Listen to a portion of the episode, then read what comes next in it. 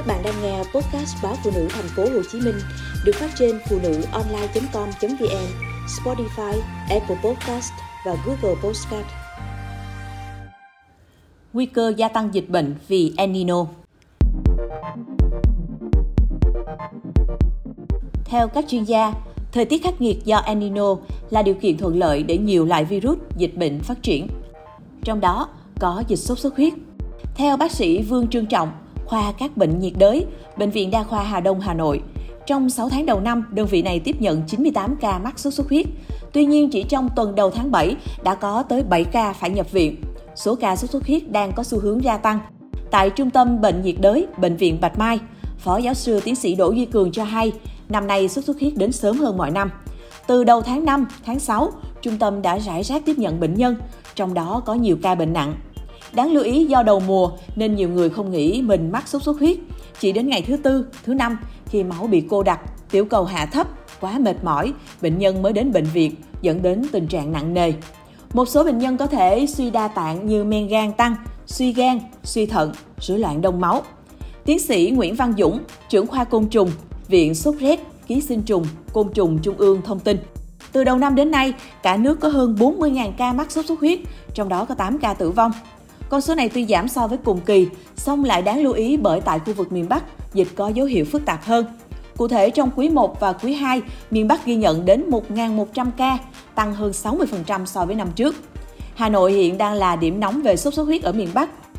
Ông cũng cho rằng dịch sốt xuất huyết diễn biến theo chu kỳ 4 đến 5 năm, song quy luật này đang có dấu hiệu bị phá vỡ. Dịch bệnh thường diễn biến tùy từng vùng, tùy từng miền, không theo chu kỳ nào. Một trong những yếu tố tác động gây ra sự biến động của bệnh sốt xuất huyết, theo tiến sĩ Nguyễn Văn Dũng, chính là ảnh hưởng của El Nino và hiệu ứng nhà kính. Tác động của El Nino khiến nhiệt độ tăng lên, do đó mũi trưởng thành nhanh hơn, chích đốt nhiều hơn. Virus cũng tăng sinh nhanh hơn trong mũi, làm giảm thời gian ủ bệnh bên ngoài.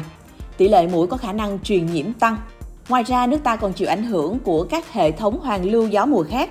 Tại một số khu vực, dù nắng nóng nhưng vẫn nhiều mưa, thuận lợi cho mũi sinh sản. Miền Bắc năm nay nắng nóng, mưa nhiều tạo điều kiện rất tốt cho mũi phát triển. Chỉ cần nguồn bệnh là sẽ bùng phát.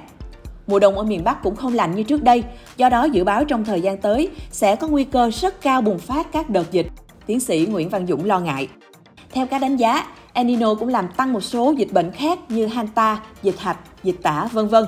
Các bệnh này thường không phổ biến lưu hành ở Việt Nam, nhưng cũng cần quan tâm. Thời tiết nắng nóng, đi kèm mưa nhiều cũng thuận lợi cho nhiều loại virus lây nhiễm. Hiện nay, tay chân miệng đang diễn biến vô cùng phức tạp tại nhiều địa phương.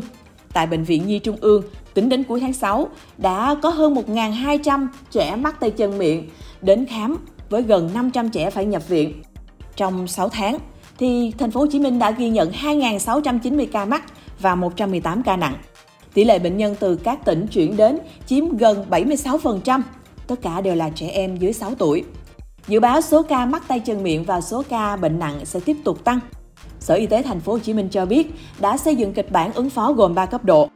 Theo đó, phân tầng điều trị với tầng cuối là các bệnh viện chuyên khoa nhi và bệnh viện bệnh nhiệt đới. Thành phố Hồ Chí Minh cũng lập tổ chuyên gia điều trị bệnh tay chân miệng để ứng phó với những sự cố xảy ra.